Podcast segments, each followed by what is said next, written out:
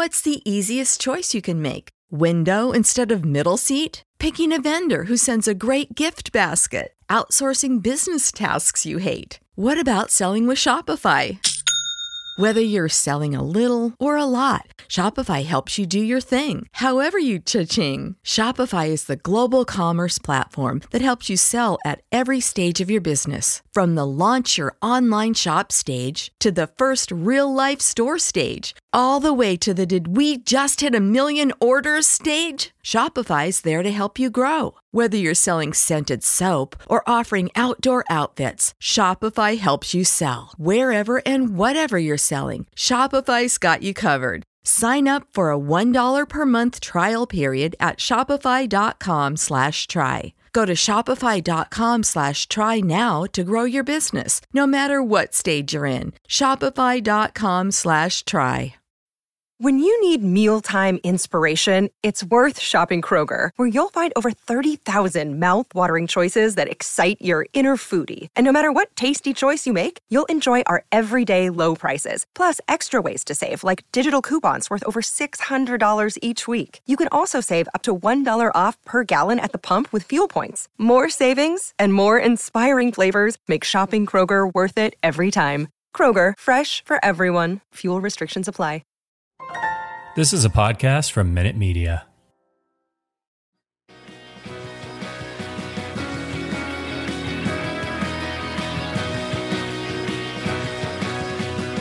You're listening to the MLS Multiplex podcast with contributors from MLSMultiplex.com.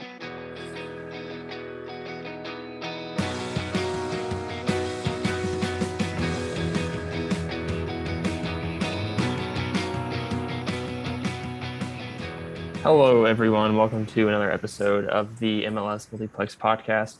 It is Drew here, as always, with Josh and Connor, catching you up on what was another crapshoot week of MLS offseason action. Transfers all over the place, some here, some across the pond, some everywhere. So it's a busy week in Major League Soccer action, and we are here to hang out and talk to you about it. So thank you again so much for tuning in. We are back on our weekly schedule two episodes in a week or yeah whatever two episodes in a week like normal real podcasters do instead of taking you know like five months off but it's fine we're good we're good um so it's been a week since we've last talked connor you you said the first words so i'm going to ask you how are you doing how is school going how is have you started school is that a thing yet Yes, tomorrow will be the beginning of my second week. So we're back A into the Friday? things. Yeah. We you started start on a friday I do do not ask me. I have I don't know why they do this. you don't make those decisions what do you mean exactly. um we were we they announced Wednesday uh that we're gonna go back in person, which not a fan of, but you know, it was bound to happen eventually. Um big podcast changes with staff graph today. Rachel is leaving. She was hired by the Vancouver Canucks. best hockey team in the world just go Sure. with the flow I don't know about that. Um, They're about to be. yeah yeah, When very. we win a stanley cup i'll get rachel to send me a ring I don't think she'll send you a ring, but I'll probably get to see it. I'll finagle my way to see it hey that's good uh, in some capacity. But yeah, big news on that front. Searching for internships. So if you're somebody looking for an intern, um, if it's remote and you're in the US, hit me up. I'd love to do it. Um, but yeah, just grinding away. FIFA Team of the Year starts tomorrow, so uh, looking forward to all of the PSG and Man City players that are in it. But Josh, have you started your new job yet? No, no, not yet. Um, still waiting. They they've been having trouble with gathering my application, so that's been fun. But uh, in the meantime, it's still just been uh, teaching for me.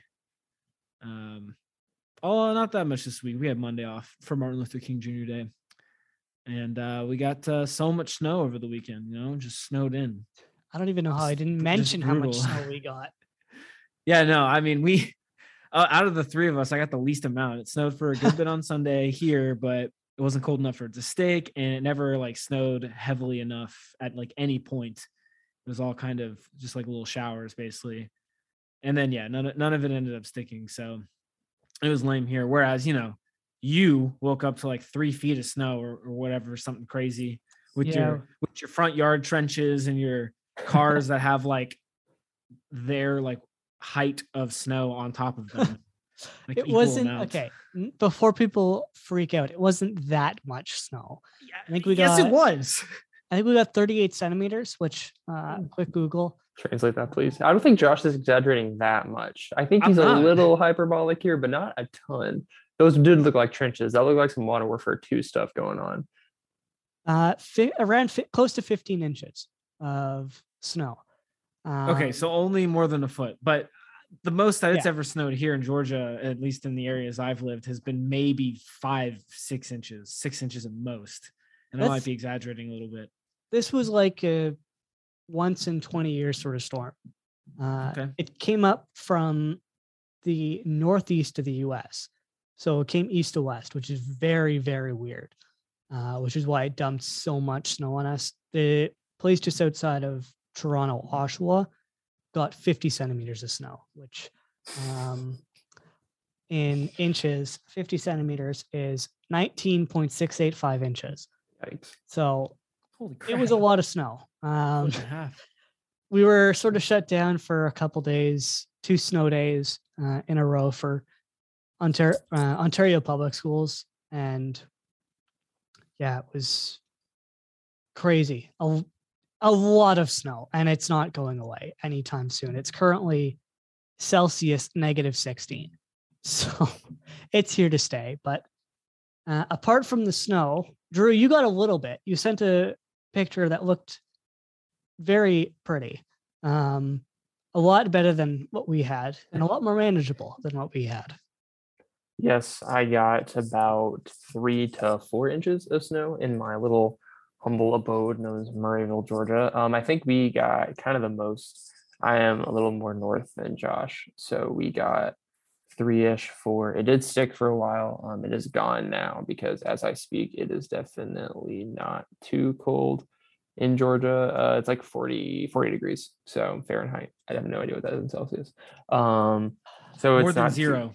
more than zero can confirm club confirms more than zero degrees so it, it stuck like for a night and then the next day it was gone so yeah but now i'm in athens hanging out and there's definitely not any snow here i think athens was more like what josh got like barely any snow so that's probably the most snow i've seen in a while and it was cool it was hard to walk in and then driving kind of sucked but four inches wasn't too bad Nice. Uh, still searching for jobs, obviously. I am. Yeah, I thought you were saying you were still searching for jobs because you were looking at your computer. Um, I am. So if anyone here has an intern that they want, hire Connor. If they need a full time employee that they want, hire me. So Hey, if you're looking for a full time remote, I'm open too. Here, okay. Let's not limit my searches. three dudes looking for jobs here.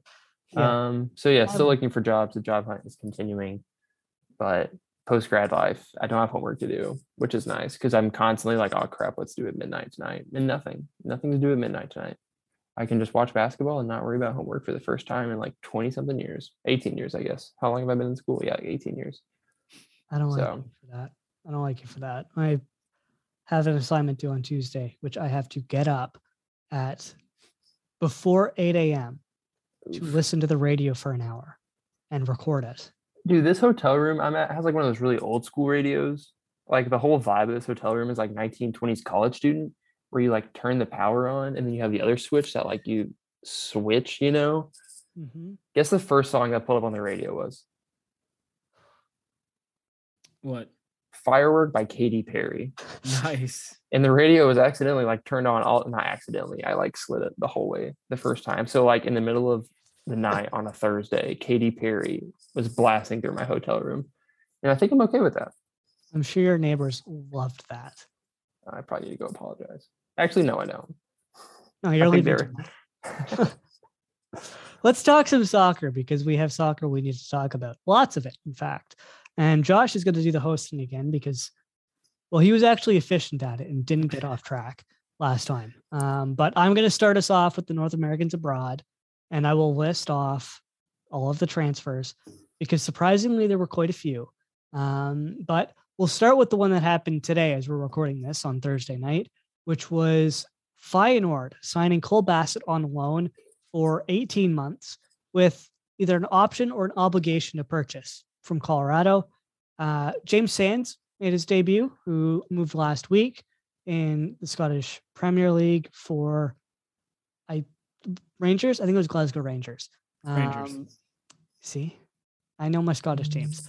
Uh, Matt Turner is reportedly potentially on the move to Arsenal. Uh, this would be a huge transfer. Reported fee around seven and a half million dollars for the American national team goalkeeper. Uh, in other moves, Aaron Ramsdale would likely become the starter, with Bernd Leno being loaned or sold to Newcastle. Um, so Turner would get the backup spot on Arsenal, played probably mostly cup matches, maybe the odd Premier League game. Other Americans, Brendan Aaronson could be on the move with Leeds, uh, apparently offering an increased amount for him after offering uh, 15 million euros last week, which was turned down. Justin Che moved apparently to Hoffenheim. Uh, it was a loan deal w- until 2023 with an option to buy. I believe those were German sources that stated that because I haven't seen anything American side reporting it. Uh, so we'll see whether or not that comes true. And finally, in some women's soccer news, because this has to be included, Stephanie Labbé, the Canadian Minister of Defense, uh, as she was lovingly called, the goalkeeper for Canada at the Olympics, is going to retire. She's decided to hang up the boots. Uh, she's been released for contract with PSG by mutual consent. And yeah, legend retiring from the game. But we'll do what we usually do with you gentlemen. Pick out one thing from the North Americans abroad you find most interesting. And I always go to Josh first. So I'm giving Drew first dibs on this one. There's no way he picks what I'm going to pick. Oh Yep. gosh. So oh he's man. definitely going to. This is a stressful. This is stressful because let's see what what is the most important. Usually I get like 45 seconds to think this thing through and now you just throw me into it. Um you know, the plan I have to mention Stephanie Labbé um as a North Carolina Courage goalkeeper. She rocks. Um and she was phenomenal for Canada in the Olympics. And you didn't even mention the Canada US women's national team game is sold out already in Hamilton, right? What? The in the the Canada US women's national team World Cup qualifying in Canada. It's already sold out, right? The men's? No, the women's.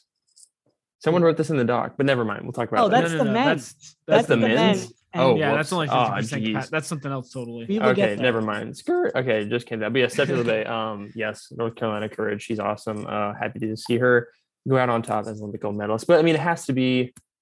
I'm gonna say Brendan Aaronson with Leeds. I'm gonna go kind of off the beaten path. Yes, it was not the beaten path. Yes, yes, finally. Um, yes, I went. I'm gonna go it? There it one. is.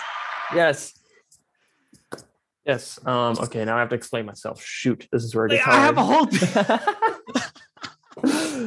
Josh is just gonna listen to this like this idiot doesn't know what he's talking about. Um, I'm gonna very scratch the surface here, scratch the surface here, and let Josh um, probably completely roast me for his probably in-depth, very detailed explanation, because we this has kind of been a mini saga, I think, to follow along. Just this guy getting offered for money, and I saw a tweet. Tommy Scoops tweeted out that a coach found an advanced analytic that he's in like the top 1% in the world of ground covered just in general. Like this kid loves to run and that's phenomenal. Just a cool stat. And this is a club that's, you know, continuing to spend a lot of money on him or be willing to spend a lot of money on him. Um, exciting to see where he goes in the future. This is continuing the development of these players coming out of Major League Soccer.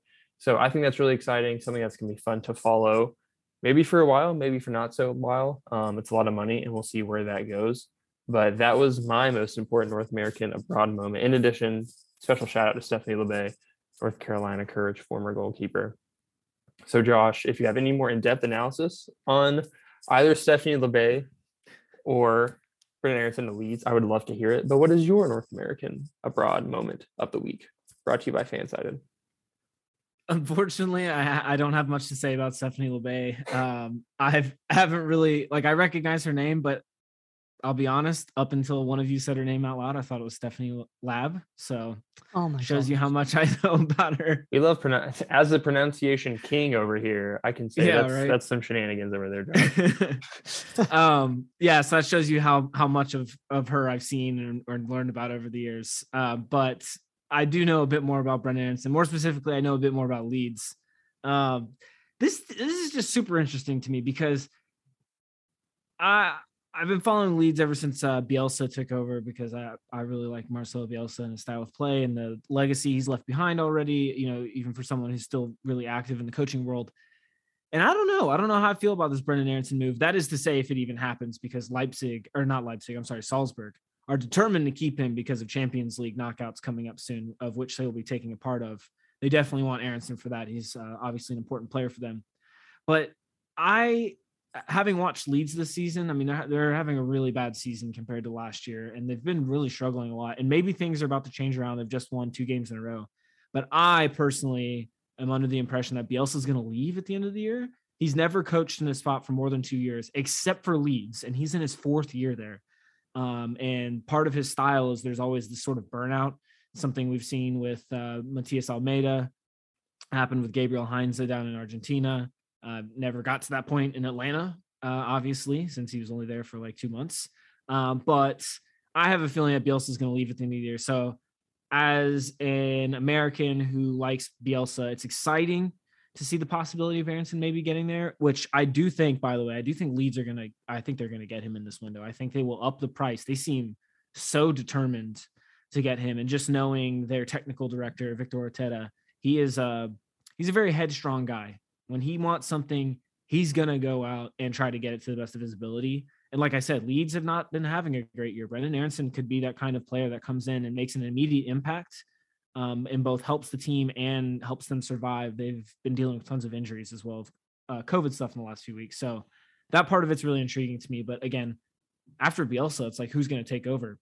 Maybe Jesse Marsch. By the way, he is going to be a name to watch. Should Bielsa leave Leeds United because they're going to love that sort of pressing style.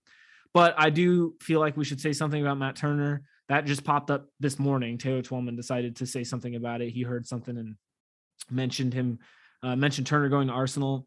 Uh, the three of us were kind of talking about briefly before we uh, started recording, but it's been interesting to see the discourse surrounding Turner's potential move to Arsenal. Some people saying he shouldn't do it because he'll lose his consistent playing time that he's had with the New England Revolution. And while that's true, as an undrafted guy out of college uh, who will likely be quadrupling his current salary just by being a backup, it does seem like this is probably best for Turner, for himself, for his family. Um, and plus, Greg Berhalter's already shown that Premier League backups do have a chance to start in big games. We've seen it with Zach Steffen, currently the backup at Manchester City. So I think it's uh, really cool for Matt Turner. This is great for New England. I mean, they're selling on these players all of a sudden. Um, you know, they've spent so long being kind of in like this uh, purgatory of mediocrity so good for them to be escaping it, get a supporter shield, sell off a bunch of players, become super relevant both here in the US and they're starting to become, you know, very recognizable worldwide. So very exciting time for the club and for Matt Turner, who's very deserving of a move like this. One thing I want to jump off of from your Leeds statement is he isn't technically a North American, but he did play in North America. Shout out Jack Harrison, who scored a hat trick on the weekend, former NYCFC and I believe Super Draft pick too. Yes, Um, The college kid. Big, big performance from him. Um, that's unreal. Score a hat trick in the Premier League uh, on Leeds. So potentially having an MLS and American MLS player on the same team. Um, yeah, I don't really have much else to add. Uh, either of you have anything you want to say? Do you want to mention the uh, Canada US game coming up in was it like 10 days from now? Sure. Uh, we'll do a preview next week in terms of what's going to happen, uh, how that's all going to go, um, predictions, all that fun stuff. But came out today, literally tonight, that Canada is going to have to restrict the attendance uh, for this game.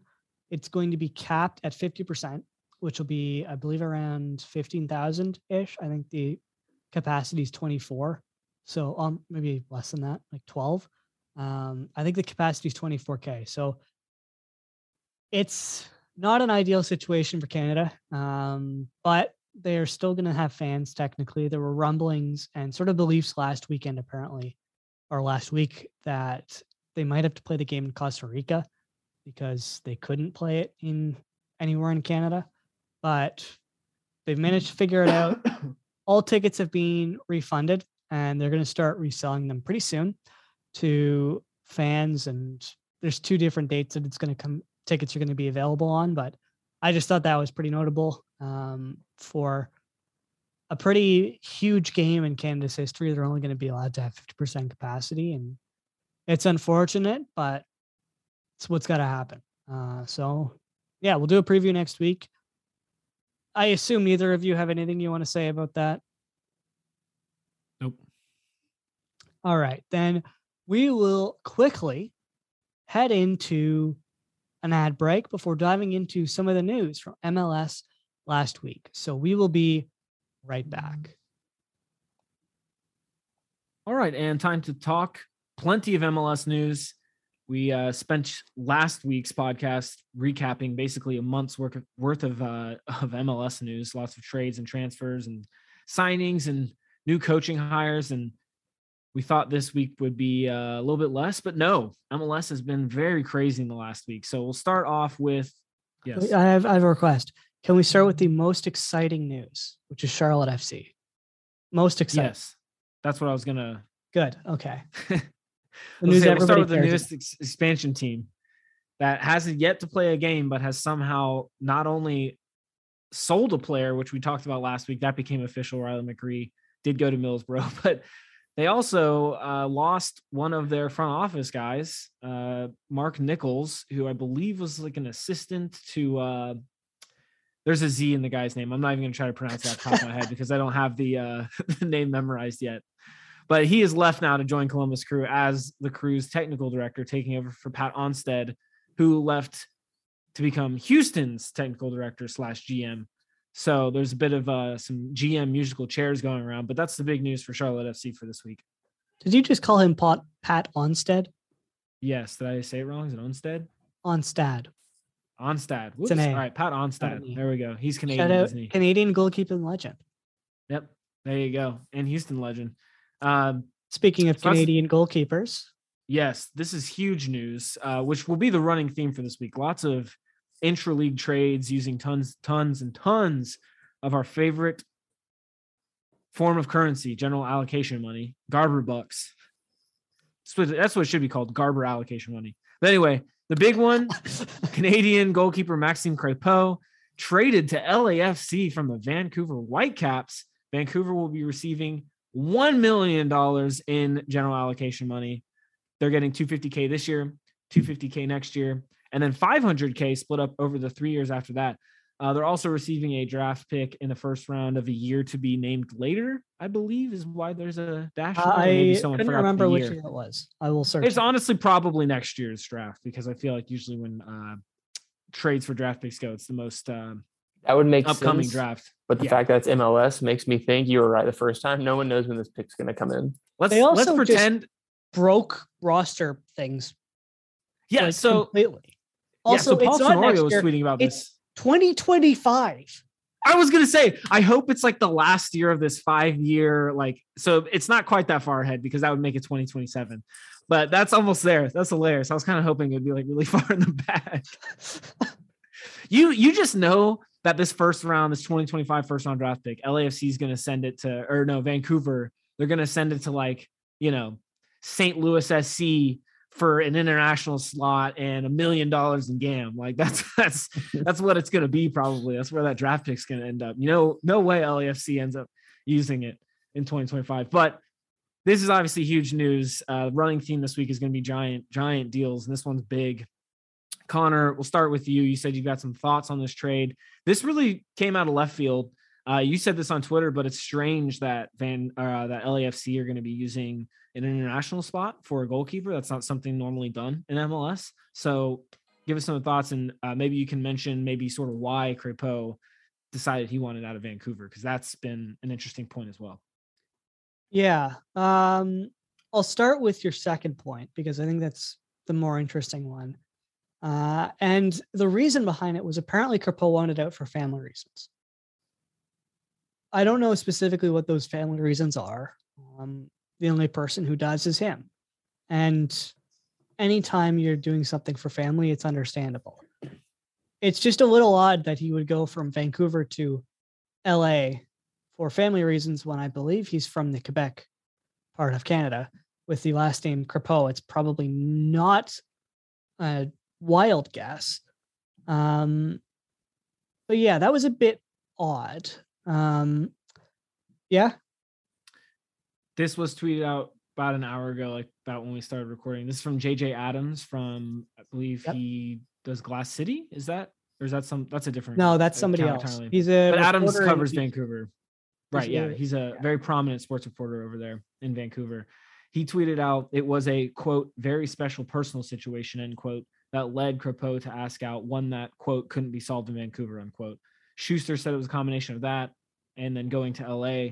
Uh, obviously, no one knows what the situation is, but Axel Schuster said he also wanted to show his other players that they are a player minded team and that they will help them in times of need. And LAFC was the only team to pony up the amount of GAM that Vancouver wanted, but they don't actually need that much money, but they wanted to get as much value as possible. So, very, very interesting aspect of that. But back to to Crépeau and heading to LAFC. Yeah, and the other thing you mentioned was the international spot on a goalkeeper. We act surprised, yet the most recent goalkeeper they had that left was Kevin Vermeer, who, if you will remember, was Dutch. So they have shown a tendency to use international slots on a goalkeeper. I thought there were potentially better options out there that weren't internationals.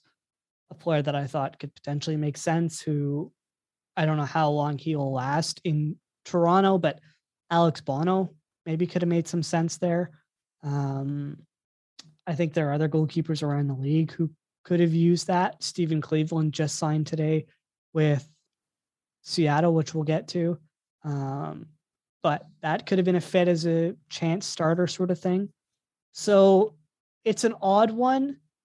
Vancouver, unbelievably weird structure for this deal. Obviously, they get the first round pick in 2025 which is notable.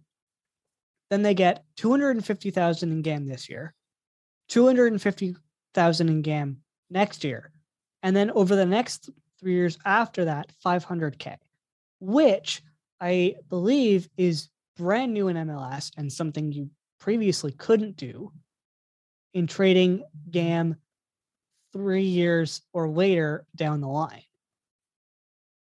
Yeah, just before recording, Paul Tenorio was tweeting about this that this is a new development, uh, and then Andrew Wiebe dug up an old um, bit from the roster rules that said MLS can change the roster rules at their discretion at any time, whenever they want. So this kind of seems like one of those deals, I guess, where previously they uh, they they stopped they only let it be two years in advance. Now it just seems open ended. I also think it had something to do with there being a CBA, right? Now that the new CBA has been agreed to, it's probably free to move as much GAM as you want within most likely the length of the CBA, which I think is like eight years or something like that. So that's probably why, if I had to guess, that's why that's allowed now. Um, although, of course, you know, it's very MLSy for them to be just changing rules whenever they want. I mean, they're literally allowed to. So, but we're going to keep this thing moving. We've got some more uh, Canadian news with Toronto FC. Yes, Connor. We have one more thing to say in regards to Vancouver because I want Drew's opinion on this.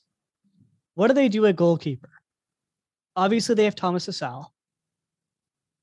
Milan Borjan is being linked to a potential move to MLS. Is Hasal the starter? I guess. I don't know where else you can go. I mean, that's the most reasonable um, right. I think Hasal's last appearance was wasn't terribly long ago, right? It was. Let me look it up. Uh, September. Um, played against Austin, led in a goal. So he's seen MLS action. Um, no, just kidding. His last appearance was against San- Seattle in October when he led in four goals um, on five on nine shots. Which, yeah. So I guess Hasal is your bet. Um, you know, Vancouver toward the end of the season, things were looking up and up. Obviously, we've talked a ton about their run making the playoffs and exciting times ahead for Vancouver. but I think I saw in a story that this was like proposed proposed yeah, that was bad proposed best season ever, like six clean sheets for Vancouver. And again, you mentioned the family thing. It's kind of like you can't really criticize a transfer or anything like that because it's kind of out of our hands. It's things we can't control. Um, but I guess Hasal's your starter. I mean, you can always look in the market and see what's going on. But Hasal's seen time. Uh, he's gone through the ringer playing against Seattle, letting in four goals. Um, but he's played some time in MLS. So I mean, I guess that's your guy. I feel like Vancouver's always been because wasn't MLS's back? They had to like trade with Montreal to get a goalkeeper for like one game or something like that. Yeah, so they acquired Evan Bush. Evan Bush, man, uh, Whitecaps legend. Columbus, I think. Yeah, so Vancouver's been through the ringer with goalkeepers, but yeah, I guess that's all your guy. Um, yeah, or you can go in the transfers. But right now, I mean, I feel like if Vancouver played tomorrow, that's all their guy. Which I mean, training camps are starting around the world, around the league. So right now, Hasal I think would be the starter for Vancouver. One name I saw Vancouver salivating over is Dane St. Clair from Minnesota. Um, obviously Canadian international. So keep an eye on that, especially with an influx in GAM. Let's talk Toronto FC as I steal Josh's job. Big news that came out today, which we've sort of known about since Tuesday ish. Ayo Akinola has agreed to a new three year contract with Toronto FC. He was previously out of contract. Obviously, he's coming off a torn ACL, which he suffered in a Canadian national team game against, I believe it was the United States during the Gold Cup. Um, the interesting thing about this signing, though, is he's going to be a U22 initiative signing. I'm not sure if we've seen any already owned players use it be used for an internet uh, U22 initiative slot. Have we? See, I was under the impression that Akinola signed a U22 deal last year I don't know why. I was thinking that. That being said, people did suggest that Akinola would be a good fit for that, and that they were saying that a year ago. So I'm think more so thinking of Matt Doyle. Oh, I also said that. that. There you go, Connor. You can take credit for it. So you're asking if he's if he's the first that came to a team as a young money signing. No, if he was the first already under contract MLS player to then be transferred into a U22 uh, ah. initiative slot. I would say he. Yeah, it's very uh, young. At least the most prominent right? player. Yeah. Was Georgi Mihailovic? No, they didn't. They turn him into DP in Montreal. No, they just traded a bunch of games. Might be a TAM player.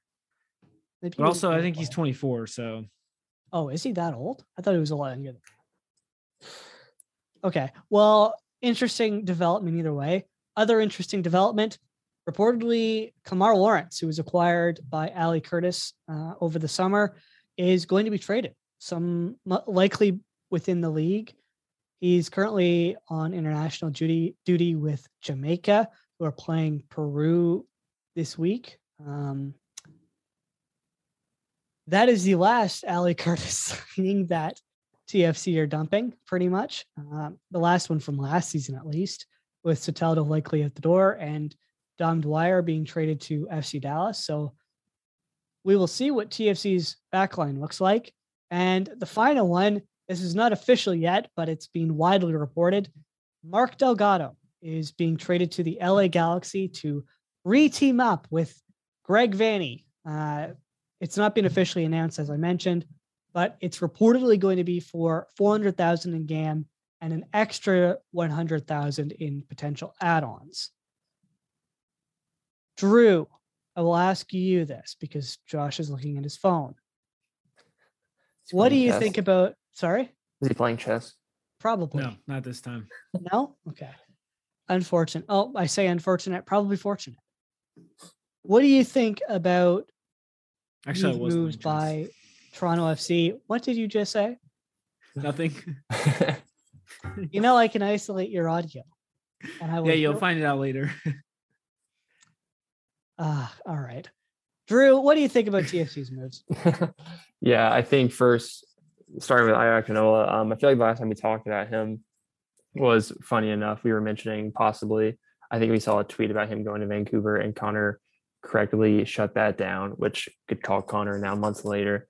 Um, so I think that's just securing the bag to put it in that way. Um, keeping this good player, keeping him under lock. So that's really exciting as TFC kind of go through this.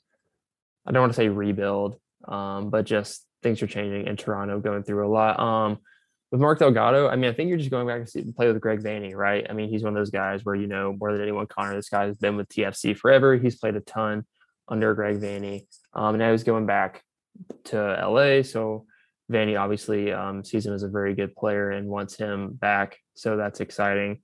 So not a whole lot to say. Um, Vanney getting a player that he really likes back at it. Um, Toronto just going through a lot of changes right now, and that kind of includes, you know, tightening down these young players with Ayo Akinola, but also getting rid of some older players that you know have won championships with the club, but just a new era, a new time with TFC, as we talked about last week. Uh, a lot of changes going on, a lot of big money players coming into the team. So new era in TFC and Ayo Akinola for sure looks to be a part of this new era in Toronto, understandably so. We've seen him dominate MLS for a while. Uh, well, not for a while, but we've seen him dominate MLS for a couple seasons now.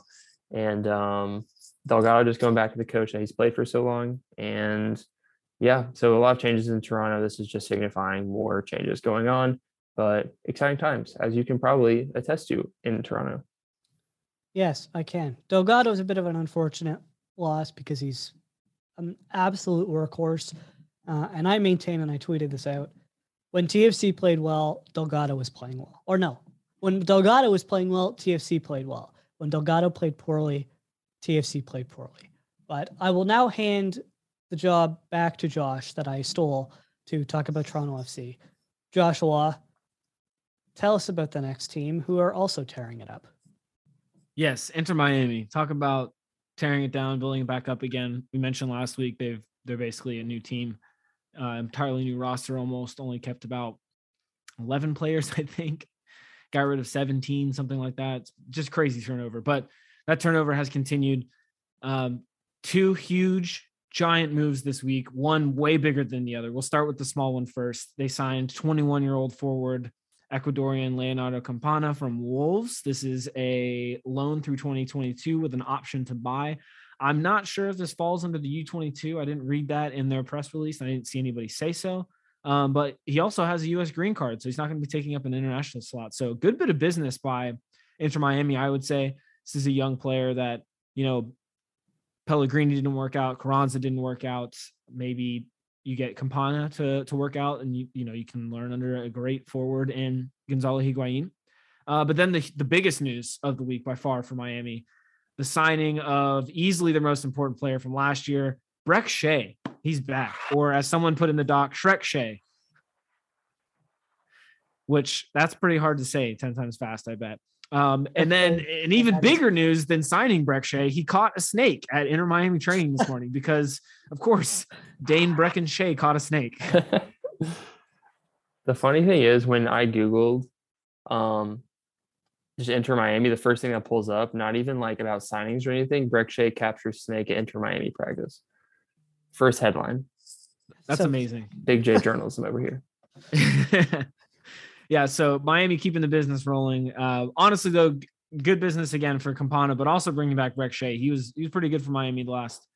I guess he's been with them now two years. He's just been signing these one year deals over and over again. It's definitely been two years because he scored on Atlanta United uh, two years ago. I think uh, because he, of course he did. He's the only player left over from their initial 2020 expansion. Yeah, I think you're right. Uh, Robbie Robinson is still there. Um, and he was a draft pick in that first year. Okay. So yeah, but he didn't really play much in the first year. So as in terms of regulars, yeah, Shea is like one of the last few holdovers. Which who would have thought? I mean, Excuse we would have because he's yeah. our consistent said, yeah, we, force, never leaving, never changing. Shrek Shea. Exactly, because he's amazing. We knew he was going to make it through all this roster turnover and the billion coaches and billion players. But when GAM fails you, Shrek Shea stays forever. we got to get him on the podcast at some point. Oh, that'd be Shrek fun. allocation money. The lasting Sam. legacy of MLS multiplex. Getting Brek Shea on our podcast. That'd be unbelievable. Uh, one could only dream. Hey, if you know somebody connected to Inter Miami, hit us up because we want to get Brek Shea on the podcast. I want to hear about the snake thing. That might be cool. Yeah. We'll get the uh the oral history of Brek Shea catching a snake. Can we get the snake on the podcast? Is the snake alive still? That's a very dark but also very good question. I'm sure it to is. There's no way. Look, if you were gonna catch the snake in the first place, you would probably take care of it. You wouldn't go through all the trouble of catching the Shrek wouldn't do anything to hurt and not him. killing it. Yeah, I know. Oh. I'm sure he he took those photos with horses a couple years ago. You know, he loves animals.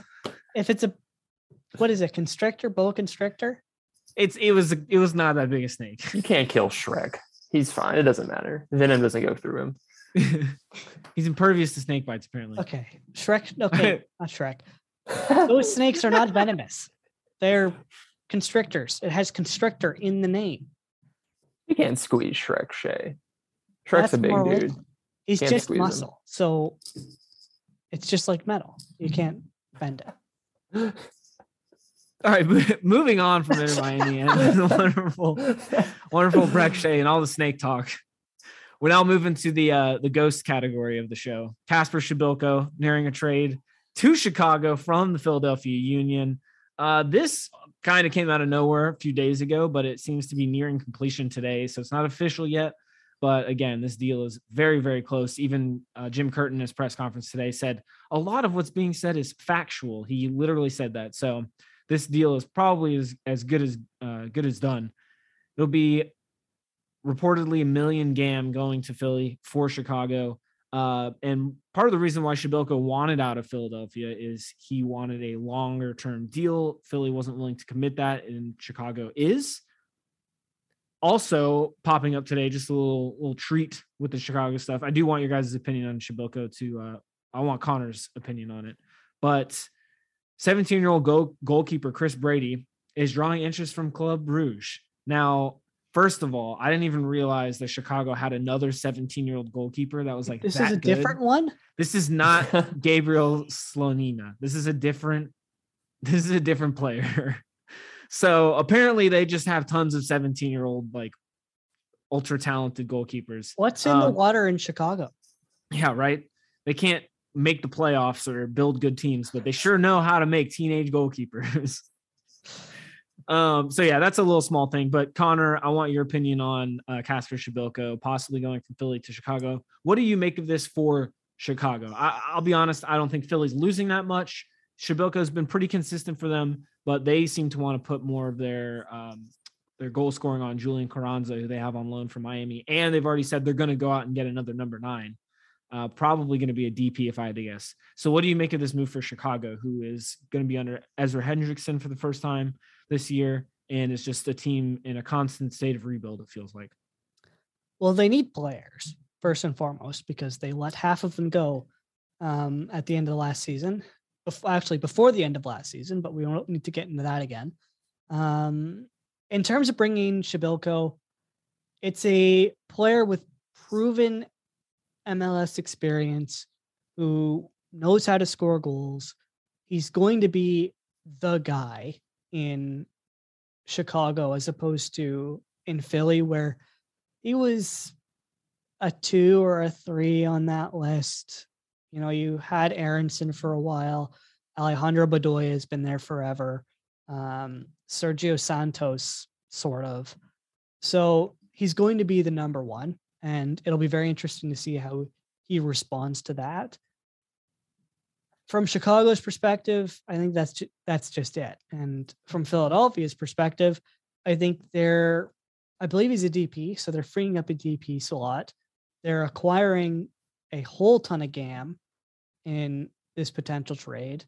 Um, they want to bring in, as you said, a new number nine. So you're going to have to get rid of Przybylko no matter what, because I couldn't really see him being used as a substitute unless they planned on doing two strikers. But that just seems sort of weird to me. I think it just makes sense. It's sort of a trade that works for all sides, in my opinion. So just to clarify, Przybylko was not a DP. Um. Philly only has one designated player, and that's Jamiro Monteiro. That's literally it. Oh, Uh, and it's been that way for a while now. Yeah, they just they don't for whatever reason they don't like getting DPS. Um, they also do play in a 4-4-2 at least some of the time. They kind of went away from it this past year. However, I just feel like with bringing in Carranza, and I think they have someone in mind already for that number nine. We just don't know who it is yet, and I have a feeling that it's going to be part of um, Ernst Tanner's sort of um, Central Eastern European scouting network that he has, where he just brings in guys like Przybylko, um, Daniel Gazdag was another one. Um, you know, guys like that that we don't really know of, but they will pay DP money to. I think that's kind of the profile we'll get for that next number nine. So, So in other another- words, Philly start looking at transfer market for Polish players. That yeah, Robert Lewandowski. I think he would like to come to MLS at some point. He almost came to Chicago a couple years ago as a rumor. I don't know how truthful that was. In hindsight, it sounds ridiculous. But Zero. the There is zero was- truth to that. I can guarantee you that with 100% certainty. I I would say there's a greater than zero percent chance that there was some truth no, to that. no, but no, no, no, no. I'm putting it as zero right now. No, Um, we're gonna keep the running theme here of of huge GAM moves by going to the record-breaking GAM move, the most uh, general allocation money ever spent in a trade deal in MLS, and that is Paul Arriola is reportedly being traded to FC Dallas from DC United. Just want to reiterate, this is not done. There's still a possibility that he stays at DC. This has kind of turned into a bit of a saga. Uh, some rumors started popping up that other MLS teams were interested in him and that they were going to start doing record breaking amounts of money, but we didn't know at the time that it was $2 million in GAM. Uh, but also that there were some Liga MX clubs very interested in Arriola, who spent a few years in Liga MX before joining DC United as a DP, where he currently is. Club America is that Liga MX club. And guess how many times they bid on Paul Arriola? Four freaking times. They submitted four bids for Paul Arriola to come play at Club America, one of the biggest teams in the Western Hemisphere, biggest clubs on this side of the Atlantic. And DC was like, you know what? No, we're going to stick with our fake uh, money over here in MLS. And so they seem more inclined to sell within the league. So that in and of itself has been interesting, especially with this influx of game that we've been seeing and definitely is shining a light on MLS and how things work. Yes, Connor. I'm, it just on that point, it just makes sense from DC's perspective. no, it does. And it's the same reason why Yeah. uh, you know Philly's trading Przybylko to Chicago. The MLS teams get more money through this fake money mechanism than they Yeah, would if- by getting an outside transfer fee because of how much of it converts into actual GAM. It's less. It's a smaller number. So yes, makes sense. However, as we've seen with Arriola and Kellen Acosta in last week's huge move from Colorado to LFC instead of overseas, is these players are not necessarily thrilled by this. Arriola himself tweeting out tonight quotes Arriola withdrew interest, which is what was reported by Steven Goff of the Washington Post in regards to the America deal falling through. Seems like Arriola was more inclined to go to Club America. And he said himself, this is an important year. It's an important year for a guy like him trying to make the World Cup.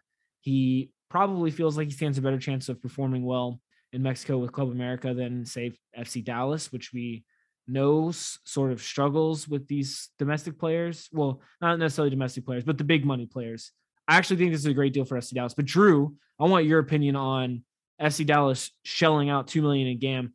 Obviously, again, it's still not a fully done deal. It seems like it's gonna cross the line sometime soon if it does end up happening. And it seems like FC Dallas is the only one willing to pay this much for Arriola. First, I want to ask: Do you think he's worth the two million in GAM? Um, again, GAM is so weird, and these numbers have been jumping up. This is a record, though. And how do you make uh, the situation in terms of Ariola probably wanting to go overseas and maybe being stuck with FC Dallas? Yeah, I think is part of Paul Ariel worth it. Like it's, I mean, GAM, like you said, it's weird to even put numbers on these things. I mean, if you told me that this record is going to be set by a Paul Ariel transfer, I'd be like, I don't, know, about that. So I don't really think he's worth a two million GAM. Um, as far as this with Dallas, I think you know, they've obviously made a lot of news in the offseason between Pepi going to Augsburg and then promoting Jesus Ferreira to a DP. Um, I think this will, I mean, obviously he's not a Ricardo Pepi replacement. I mean, he's going to play on that right side. He's going to be, you know, just someone flinging balls in, I think, and you have Jesus Ferrer to worry about score the goals. So I think Dallas will be in a decent spot. Hopefully they'll be better than they have been in the past because it's just been horrendous there. They've been producing really good players but haven't actually been winning. So I think Dallas will be an improvement from Arriola's perspective, having him on the right to find these other players, specifically Jesus Ferreira in there, um, and letting him work because we know how good of a player he is. And as far as the him being stuck in the states, I think that's an interesting point that when you have GAM, Tam, Sam, all that stuff, like you're kind of just teams are really forced to because it's the end of the day, sports is a business, right? These teams have to do what's best for them and whatever gives them the most money. And the way MLS is set up, these moves are the way that gives you the most money. So I think it's an unfortunate circumstance that MLS players are in. And it's really an unfortunate circumstance that MLS clubs are in because, like we talked about with Vancouver, some clubs genuinely have the best interest of its players at heart. But then you also, for yourself, have to make money and produce revenue because you are a business that's here to win championships. So, in the league, very much is designed to have players moving in the states compared to going abroad. These moves kind of just have to happen. So that sucks. That's just a hard thing that teams have to deal with. And MLS really, I think, probably needs to account for if they want to grow in the global market because it's hard to really blame teams for doing this when there's such a big incentive for them to have this fake MLS money um, sitting at their doorstep compared to going overseas and selling players abroad if that's where they want to go. So I think Dallas is going to be better. Um, obviously, I think there are multiple pieces away from being a contender, but I think he's going to fit in well on that right side and we'll see how that improves Dallas throughout this whole next season. Um, but I don't think he's worth the two million GAM, and this is just a rule and uh, idea that I think MLS is going to really have to look at in the mirror and see that maybe it needs changing if the league wants to grow because you can't really blame a team for doing this when they're getting so much more money um, for trading inter league compared to overseas. One last thing I want to add on this before we move on, but I do think this is a great deal for FC Dallas. Maybe not for the two million. I do think it's a bit of an overpay for Arriola, even given the whole game situation. But just for the off the field situation, uh, you know, playing on the wing aside, he is bilingual, so he'll be great for the locker room in terms of communicating with both the Spanish speaking players and obviously the tons of young academy domestic players that they have coming through. But also he'll provide some veteran leadership as well, and that's something that Dallas has been sorely missing, as we've seen great academy output, but those older players, um, players like Arriola that could be DPS and, and cost a little money, they've definitely missed on those. So we shall we shall see uh, how it turns out, and if Arriola even ends up with FC Dallas. Staying in the Western Conference, moving on to a, another team. Some news surrounding the Portland Timbers in these last few days, especially today. Huge news for them. But we'll start with a pretty notable signing. They signed Argentine youth defensive midfielder David Ayala, 19 years old signing for $2.6 million plus add-ons. I can't remember which club they grabbed him from, and I did not write it down for whatever reason. But he will be a U22 signing. So that's pretty big for the Portland Timbers. Uh, keep in mind, they also just signed his name Santiago Rodriguez. I can't remember. He showed up in the playoffs and he was fantastic for them. Um, maybe I'm Estudiantes. Okay, that's there we go. So that's where Ayala came from. But this is the second U22 signing that the Timbers have made is the point I'm trying to make. Uh, but also probably the biggest news for them, uh, a legend is saying goodbye. Diego Valeri's um, transfer to Lanús down in Paraguay has, or no, Argentina. Lanús is in Argentina. Yeah, it's there Argentina. Um, that transfer became official today. He put out a very nice post talking about Portland uh, the video of him telling his daughter that he won MVP back in 2018 also started recirculating. So I, I had great joy in watching that video. She was so excited for him. It's, it's very sweet.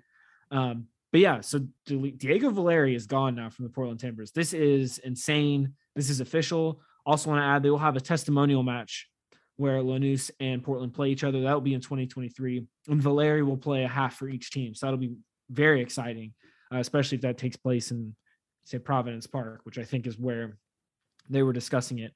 Uh, but Drew, I want your thoughts on Portland saying goodbye to Diego Valeri, a, true club legend.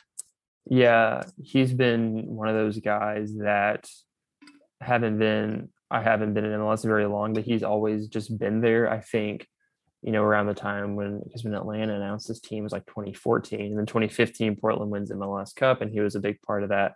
So he's kind of just been one of those guys that is always there. It's always dominating with Portland. I mean, even this past, you know, MLS Cup and playoffs, you know, even though he's on the older side of things, he's one of those guys where if he's not on the field, people are wondering, you know, where's Valeri? Where's Valeri? So he's definitely a presence on the field in this league. And I mean, I'm not sure if anyone doesn't like Diego Valeri. Um, yeah, he's a very likable guy across the league. He's very involved with the Portland Thorns. I think the NWSL loves him. Um, obviously, the Thorn and Timbers fan base crossover very well. So, yeah, I mean, it's just a legend that's leaving the game. Obviously, getting to see him still play in Argentina. The Argentina League is available on Paramount Plus, which is awesome. Uh, Lanús and MLS continuing that connection because that's where Miguel Almirón came from. So, exciting times in Argentina. It's kind of interesting seeing the Argentina MLS connection going the other way around. But yeah, it's like a league legend that I think people are going to miss. People are used to seeing this guy dominate in Providence Park. He's one of, you know, in one of the most historic fan bases and one of the biggest franchises in the league. He's kind of the face of that team. So that's just a sad day in general. But yeah, I mean, he's, he's a face that no one will ever forget in this league. You know, in 10 years down the road, he's going to be one of those founding not founding, but those one of those guys that people don't forget in this era of Major League Soccer. So sucks to see him go. Um, the testimonial match is really cool. I've never even heard of that or thought that was a thing. So that's really cool that we're gonna get to see that. And I think Valeri is more than deserving of that, especially those in Providence Park. So sad to see a legend go, but part of the business. And yeah, MLS Portland is going to remember him for a very long time. Yeah, testimony matches are definitely a thing. Uh, I can't remember. Actually, I think Napoli and Barcelona just played a testimonial match recently for Diego Maradona and his passing.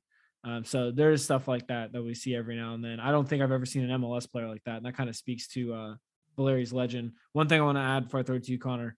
Uh, Valeri was also very adamant about the Portland Thorns in the women's game in Portland which we don't see a whole lot of that from MLS players um, or really any of the U.S. men's national team players. I think that will start to change in the next few years, um, and especially as it seems like the U.S. men's and U.S. women's players are starting to sort of uh, join together as they work out new CBAs and, and things of the like.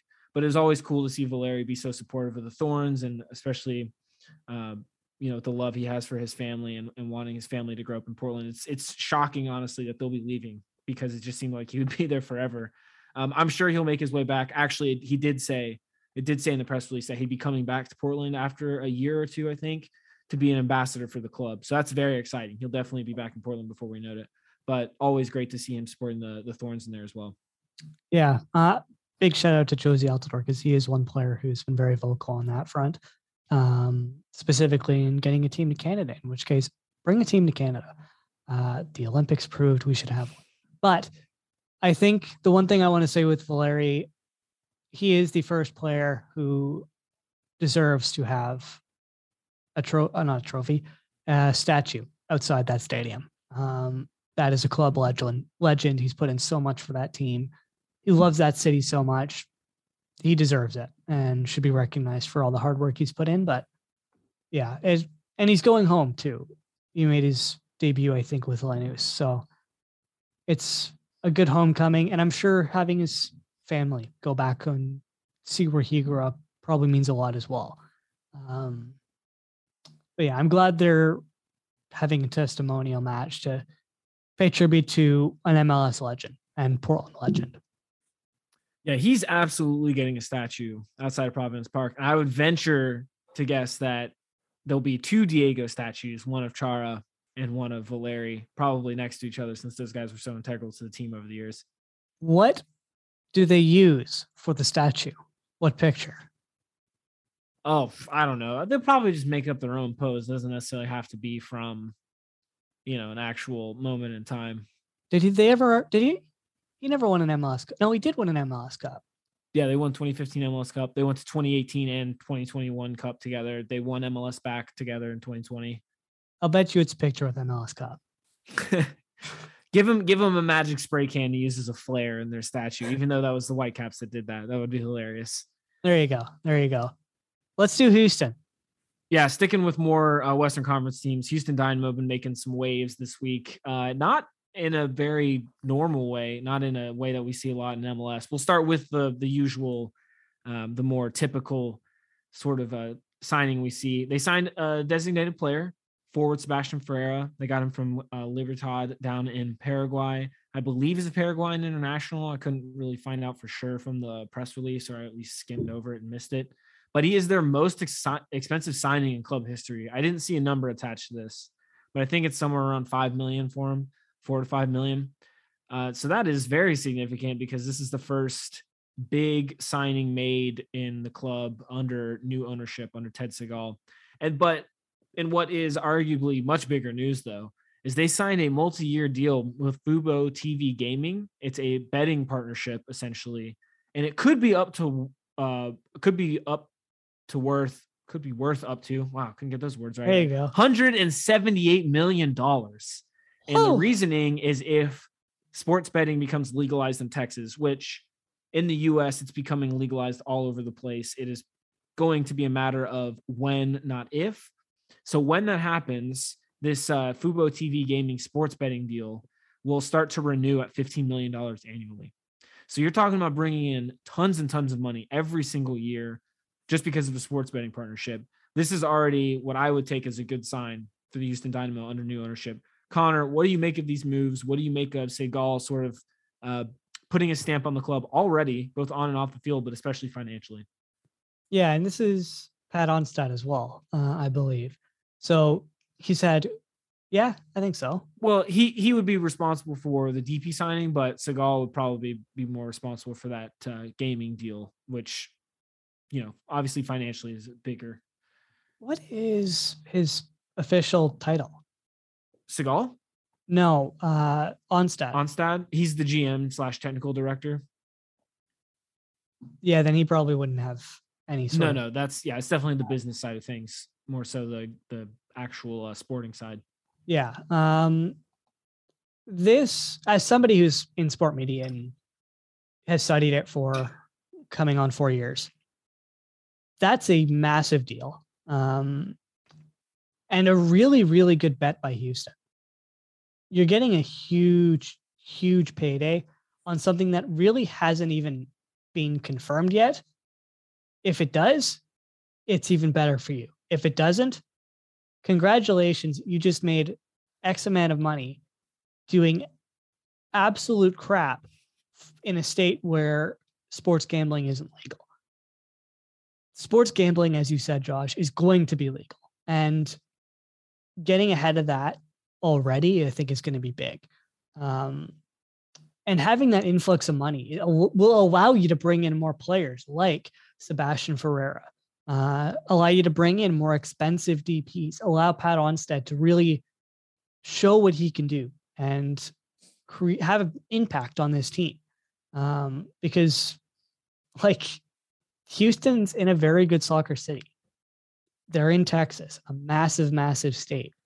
There's no reason they couldn't be unbelievable uh, and pushing for the playoffs every single year. And I think this deal is going to allow them to do that a lot more freely than having to ask ownership for money year after year after year uh, while putting up a net loss because 178 million million dollars is a lot of money, especially in a league where the salary cap is like what maybe five million bucks or the salary budget.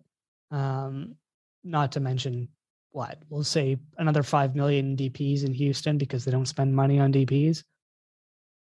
That's a lot of money. Gives you a lot to play with, and it allows Houston to be a profitable team. So I think this is only good. I think it's a good sign for the league as they become more comfortable and more accepting of sports betting. And, you know, this, what's the negative in it, realistically? There isn't one. So I like it. I really like it for Houston. Yeah, this is a this is a huge move in my eyes from Segal and that new ownership. Uh, and like Connor was saying, Houston is a untapped soccer city for sure. There, there's a lot that can be done with that community and with the fan base there. And this is a very, very good step in that direction, I would say. Um, honestly, watch out. I, I really do think Houston is sort of a sleeping giant when it comes to being one of the bigger teams in this league. Um, so it'll be very interesting to see what happens then in the next few years. Uh, moving on, jumping back over to the Eastern Conference now. Columbus Crew, uh, just some small news from them this week. They did grab Marc Nicholls from Charlotte, which we mentioned earlier in the pod, for their technical director position, replacing, as we mentioned, Pat Onstad, who left for a similar job over in Houston. They are also reportedly set to acquire Australian center back Milos Degenek. Maybe I should try to say it with an Australian accent. Uh, they're going to get him on a free transfer. I think So you said that right. Yeah, Milos Degenek. That's that's what we'll go with. Um, It's a lot right, of I heat. just I just restrained myself from doing an Australian accent. You all should be proud of me. Do it. Um, Come on, do it. do no, it. no, no. I, I'm I'm good. Um, so that's I that's the news for. Columbus, for a reason probably.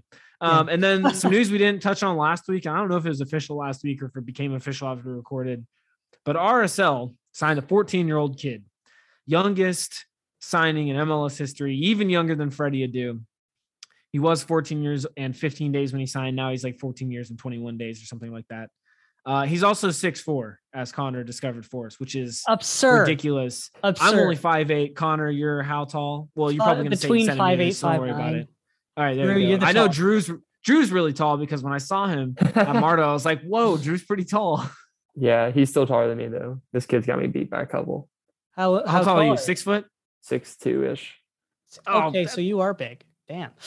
yeah, that, and that means that this kid that's almost ten, almost ten years younger than you is uh, taller than you, which is freaking Yep. crazy. Um, I already mentioned my piece to you guys. This signing doesn't really interest me. I think he'll be stuck with the second team for a few years, and it'll be a while before we see him. So, you know, what's the big whoop? Good for him for making ton, you know, making way more money at the age of 14 uh, than probably I have made so far in my entire life. But Drew, Drew, what do you make of the signing for RSL? Is this something that excites you? Because, like I said, it's not super interesting to me. Especially as a fellow tall person. As a fellow th- for the tall person club, I am disappointed he's not the point guard for a basketball team. No, um, I mean, I guess it's cool. Like it's cool that he's 14 and playing in the MLS, but like I feel like he's just gonna be on USL in a couple months. We won't hear about him for a while until he scores some crazy goal. He'll go viral on ESPN FC, like, oh my god, this 14 year old hit a bike against the Las Vegas Lights or something like that. So I don't think it's it might be cool in a couple of years. I'm not investing too much stock in it. Um, if we hear his name again, just remember his name because maybe we'll see him. He has the physical ability to dominate this league, but yeah, I'm not. It's cool, I guess, but I'm not really too invested in it because we might see this kid stuck in USL for the rest of his time, which isn't bad. USL is a good league, but not getting too excited about it. Yeah. I don't know. I think this could backfire on Josh. Watch him be the next big American player. Um, which would Impossible. We've seen what happened to Freddie Adu. we also saw what happened to Alfonso Davies. So, like, could anything could happen? Anything could happen. Um, but yeah, good for him. Uh, yeah, congrats to the kid. Not, there's not much else to say. I'm sure by next week we'll know more MLS news. Oh yeah, um, the, at this rate, the news is not going to stop, and teams are in preseason now. And I'm sure even as we're speaking right now, there are two MLS executives on the phone with each other saying, you know, I'm I'm gonna send freaking Emmanuel Reynoso over to you know, I don't know Portland right now for three million in GAM. Like you never know what's coming down the pike. That's all made up, no sources. but Josh confirms. Yeah, Josh reporting this on the podcast. Quote him. Will Forbes will back that up. oh god. By the way, I just want to quickly talk about this. Quickly. How stupid do you have to be to believe that Alejandro Pozuelo will go to Wuhan, China? Especially after China is cracking down on the number of internationals that can sign in the league. Come on. Also, Andrea Belotti's not coming to Toronto FC. Yet Period. he'll be here. No, he- comma yet period he's not coming here. Oh, he's not coming here from what I know. Shall we wrap this wonderful, wonderful episode? That is probably an hour and we rec- well, actually, we should quickly speak about this. We're trying a new recording method. I'm recording everything on my end through Zoom. So audio may sound a little bit different. It allows me to turn the episodes around a lot more quickly. Um, last weekend, I spent a grand total of, I think it was half an hour editing and uploading the entire show when it would normally take me probably around 90 minutes. Um, Granted, there were some audio issues in the first 10 minutes, but Yes, that was my fault. Uh, apologies for that. I forgot to unmute my audio file when I was exporting uh, our podcast and didn't realize. Um, normally, I listen back to them, but frankly, I just don't have the time or energy to do that with this uh, podcast anymore. Um, it's quite a lot. These episodes are very long, but yeah, let us know what you think if you like it or not. If you don't, we can go back to the way we're we were doing things. But yeah, we're also considering implementing video. We don't know. Or those are very rough ideas. Um, but we're trying out new things, and that's sort of the idea behind this podcast. For me specifically, is I get to try out new and different techniques that I wouldn't get to try out doing other podcasts. Um, but yeah, I'll stop rambling on. I'll let Drew do the outro um, because he always does it. And one of these days, I'm going to steal it from him, and it's going to be hilarious. But Drew, take us out. Man, that'll be a sad day. But until then, thank you so much for listening. As always, really appreciate it. And as always, visit the website mlsmultiplex.com to check out awesome written articles by our awesome team of writers. You can find MLS Multiplex on Twitter at MLS Multiplex. You can find us three on Twitter, myself at underscore Drew Hubbard, Josh at Josh underscore Bolin, and Connor at CWG Somerville. See our tweets about soccer and everything else in our fun world. So be sure to follow us on Twitter. You can find the website on Twitter at MLS Multiplex. And again, please leave a review on the podcast. Like we were talking about, we love hearing ways we can improve, what we can do better, what we can always grow and improve on. So please leave a review on the podcast. And again, thank you so much for listening and be sure to tune in next week as we talk about assuredly more nonsense going on in MLS. So thanks again, and we will talk to you next week.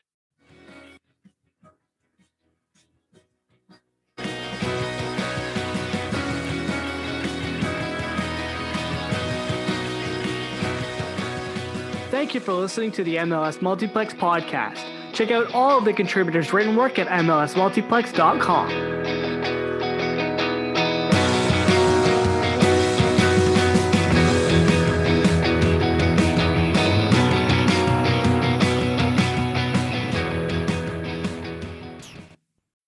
When you need mealtime inspiration, it's worth shopping Kroger, where you'll find over 30,000 mouthwatering choices that excite your inner foodie. And no matter what tasty choice you make, you'll enjoy our everyday low prices, plus extra ways to save, like digital coupons worth over $600 each week. You can also save up to $1 off per gallon at the pump with fuel points. More savings and more inspiring flavors make shopping Kroger worth it every time. Kroger, fresh for everyone. Fuel restrictions apply. Save big on brunch for mom, all in the Kroger app. Get half gallons of delicious Kroger milk for 129 each, then get flavorful Tyson natural boneless chicken breasts for 249 a pound, all with your card and a digital coupon. Shop these deals at your local Kroger today or tap the screen now to download the Kroger app to save big today. Kroger, fresh for everyone. Prices and product availability subject to change. Restrictions apply. See site for details.